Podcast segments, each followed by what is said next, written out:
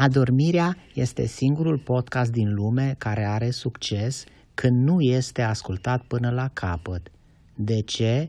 Pentru că sunt povești de adormit adulți. Ubina, spune în cuvintele tale despre ce este vorba în adormirea. În adormirea este vorba despre pădurea Micronezia, unde este un... Uh, un uh,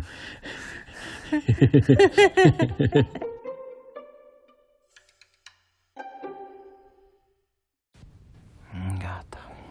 Doarmelor și dormilor. Bine ați venit la o nouă poveste din colecția Adormi. Mulțumim. Cățelul blănitic este între noi și doarme încârlionțat. Povestea continuă. Sunteți pregătite? Da. Ce bine! Cum s-au întors acasă Napoleon, Josefina și căței neciopliți, direct la tavernă, s-au dus să consume o oranjadă. Intră Napoleon victorios, dorind să anunțe că imperiul său din trecutul istoric a fost salvat cu ajutorul cățeilor. Intră el în tavernă, dar nimeni nu-l bagă în seamă. De ce? Pentru că toată lumea era la atentă la un pudel științific, cărunt și așa foarte macaronitic pe blăniță, era marele Albertini Hamstein. Venise și el în vizită în Micronezia, la invitația specială a lui Prun și comitetului profesorial și la insistența lui primărică. Albertini Hamstein a venit și el prin tunelul timpului cu găurica de vierme a lui Prun, care a fost construită după principiile descoperite de el însuși, el, adică Albertini. Napoleon, un pic frustrat că nimeni nu-l bagă în seamă, se duce la bar și comandă o halbă de lapte de matcă. Căței necioplici se duc să se joace cu niște mărgele. Josefina se duce și ea cu bișonul ei de pe cap să-i cumpere acestuia o înghețată pe băț. Albertini Hamstein încerca să răspundă la întrebări, dar îi cam chiorăiau mațele.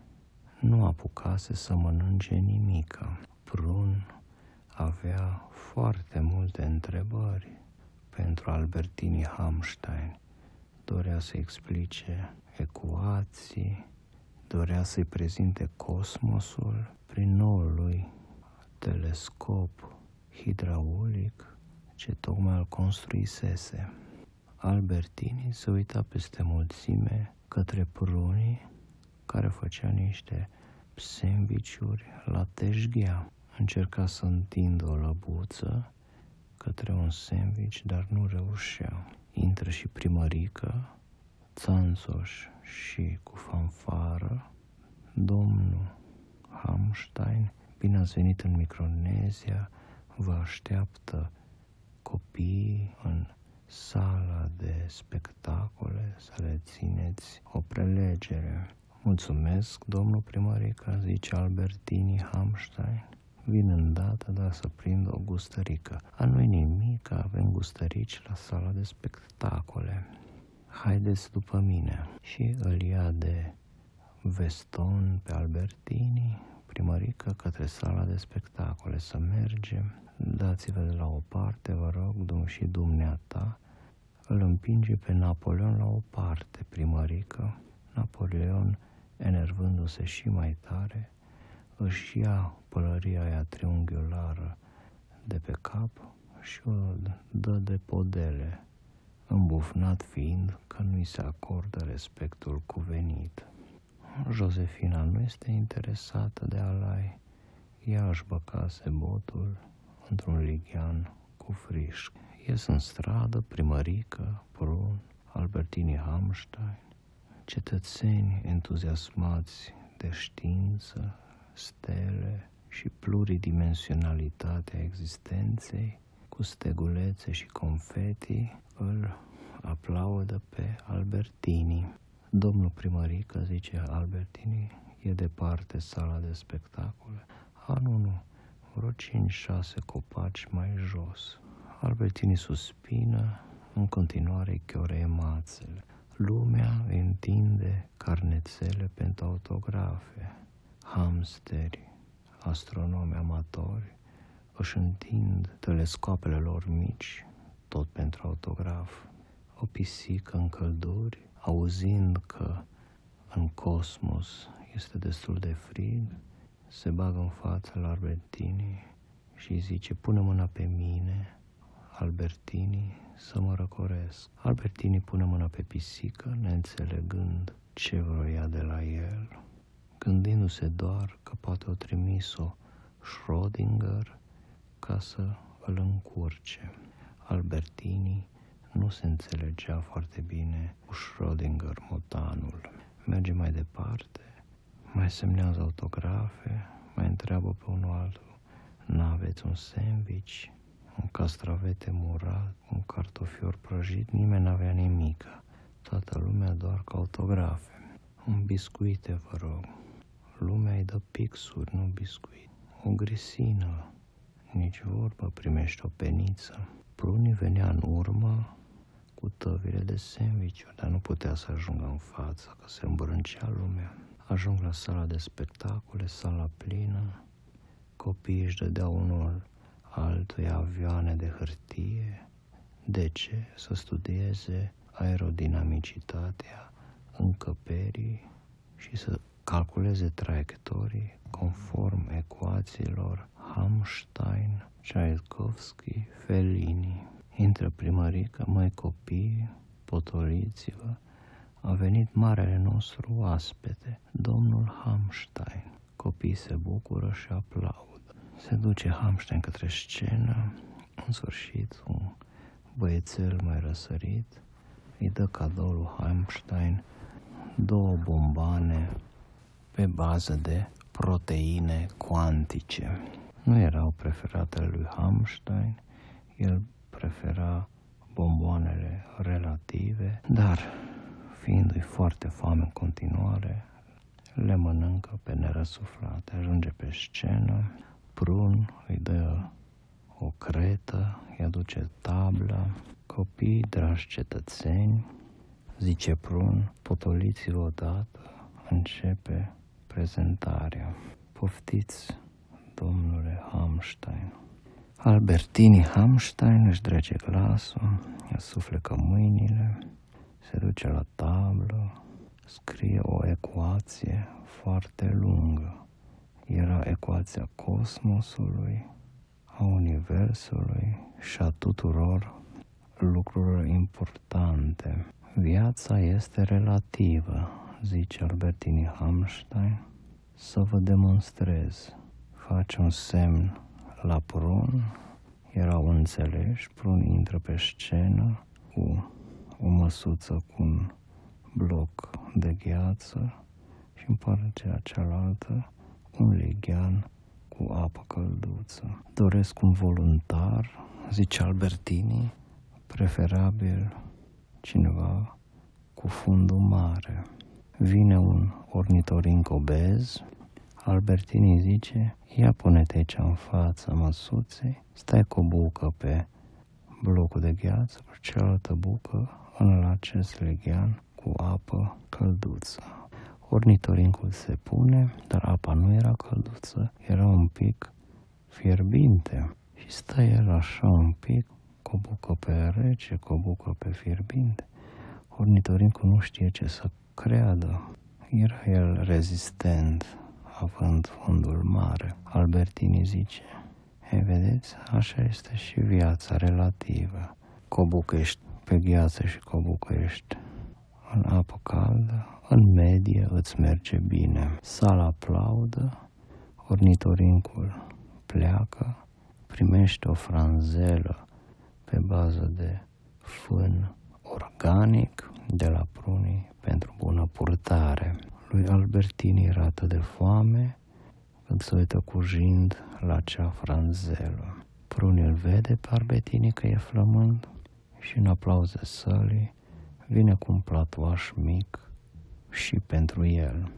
Când vede platoașul, Albertini Hamstein uită de prezentare și se năpustește ca un cercetător științific cu nesaț căutarea adevărului către mica piramidă de sandvișuri.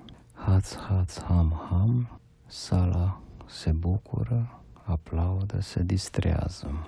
Albertini nu se mai oprește, Bruno încearcă să-l tragă de mânecă, domnul Hamstein, haideți să continuăm prezentarea.